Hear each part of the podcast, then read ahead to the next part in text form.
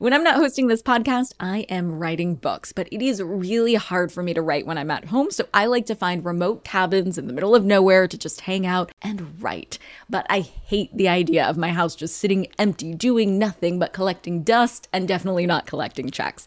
And that's why I'm an Airbnb host. It's one of my all time favorite side hustles. Other popular side hustles are awesome too, don't get me wrong, but they often involve big startup costs. By hosting your space, you're monetizing what you already have access to. It doesn't get easier than that. And if you're new to the side hustle game and you're anxious about getting started, don't worry because you're not in this alone. Airbnb makes it super easy to host. I mean, if I could do it, you could do it. And your home might be worth a lot more than you think. Find out how much at airbnb.com/host.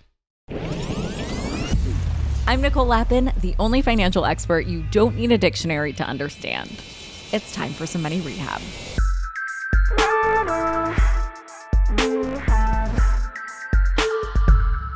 So I think about this meme all the time. If you watch Breaking Bad, it's going to make sense to you. The meme goes something like Breaking Bad in Canada. Walter White gets diagnosed with cancer, gets treatment, the end.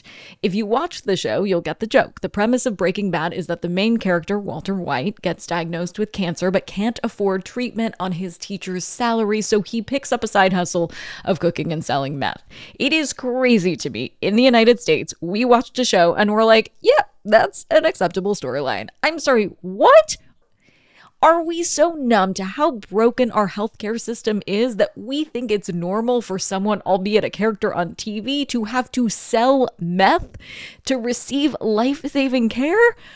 All right, I know, I came in a little hot there, but it is something that I feel very, very strongly about. Nearly one in 10 adults in the United States owe significant medical debt. The total amount of medical debt nationwide is about $195 billion. So that means if you fill SoFi Stadium in Los Angeles with random people off the street, almost 7,000 of those people would be in medical debt. Maybe you're that one in 10. And if you are or know someone who is, here are three steps to help you manage or even cancel your medical debt. Number one, fact check your hospital and get an itemized bill. I'm going to give you a stat that gets me as fired up as when I was talking about Breaking Bad. Research shows that four in five medical bills have at least one error in them. So there's a chance that you're being asked to pay more than you actually should, or even worse, you might be getting a bill for charges you don't even know. Needless to say, we should all be checking and double checking our medical bills. And the easiest way to spot an error is to get an itemized bill from your provider, which your doctor won't necessarily give you automatically, but be sure to ask for one. And if something doesn't look right, the first call you should make is to the doctor's office. Because small errors are common on the provider's side, it's a decent bet that any issues you find are just honest mistakes and your doctor's office will be able to send you a new bill. Easy peasy. So, how often should you check your doctor's billing work? Literally every time. And it's 1000% within your rights to ask for an explanation for any charges that you don't recognize or just feel odd. When I tell people to double check their doctor's work, I can see how resistant they are. And the reason we're resistant is because if we're lucky, we trust our doctors, which is a good thing. But that trust can bite us in the you know what if we start to blindly assume every time we get a bill from our providers that it is accurate and that their doctor's office would never make a mistake because, well, it's a doctor's office, home of the most detail oriented professionals out there. But at the end of the day, it's just humans, and it's human error in every profession. And thankfully, the human error that we're talking about happens in the billing department and not in the OR. So, if you're having a hard time working yourself up to make the call to the doctor's office, imagine your bill is a diagnosis. If your doctor diagnosed you with a condition you had never ever heard of, you wouldn't just smile and nod, right? You would ask a lot of questions, or at least I'd hope so. So, think of your bill like a financial diagnosis and ask every single question you can think of until the billing is crystal clear. If something is not looking right on your bill and your doctor confirms that there are no errors, then let's move right along to tip number two. Use your hospital as an ally. If your provider assures you that there aren't any errors on your medical bill and your bill is a lot fatter than you were expecting, it's likely that your insurance company, if you have health insurance, denied the claim. The first step here is to duh, find out why the claim was denied. This is an actual conversation that you have to have with your insurance provider on the actual phone. Sorry, millennials. Claims commonly get denied when an insurance company deems that a procedure or an appointment that you had wasn't necessary. If that happens to you, you have every right to bring in your doctor's A team. You should ask your doctor for a letter that explains why he or she believed the procedure to be necessary, and that's something that you can submit to your insurance to dispute the denial claim. The most important thing to remember here is that insurance moves at the speed of paperwork, which is slower than slow.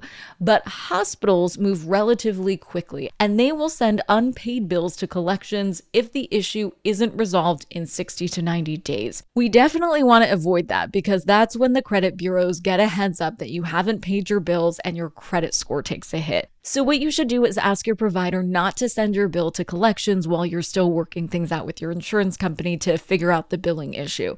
That request is totally within your rights, so don't feel like you're asking for anything big here, and your credit score will totally thank you. Number three.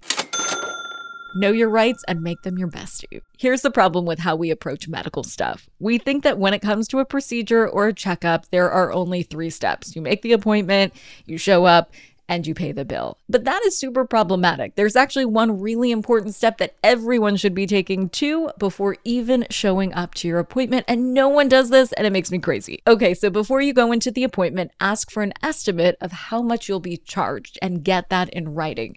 There was a federal law passed in 2022 called the No Surprises Act which says that if you get billed for more than $400 of the good faith estimate of a medical procedure or an appointment, you can dispute the charges through a patient provider dispute resolution process but you don't know if you're getting billed more than an estimate if you don't ask for an estimate. So do this every single time you see a doctor. I'm actually in the process of a patient provider dispute resolution right now, which you better believe I have recorded every step of the way. So you'll be able to listen to the behind the scenes of my experience with that very soon. So stay tuned. For today's tip, you can take straight to the bank. Before your next round of doctor's appointments, make sure your providers are still in network for your health insurance plan.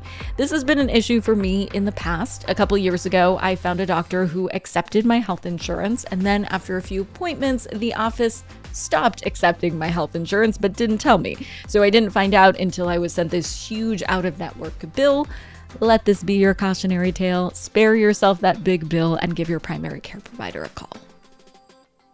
Money Rehab is a production of Money News Network. I'm your host, Nicole Lapin. Money Rehab's executive producer is Morgan Lavoie. Our researcher is Emily Holmes. Do you need some money rehab? And let's be honest, we all do. So email us your money questions, moneyrehab at moneynewsnetwork.com to potentially have your questions answered on the show or even have a one on one intervention with me. And follow us on Instagram at Money News and TikTok at Money News Network for exclusive video content. And lastly, thank you. No, seriously, thank you.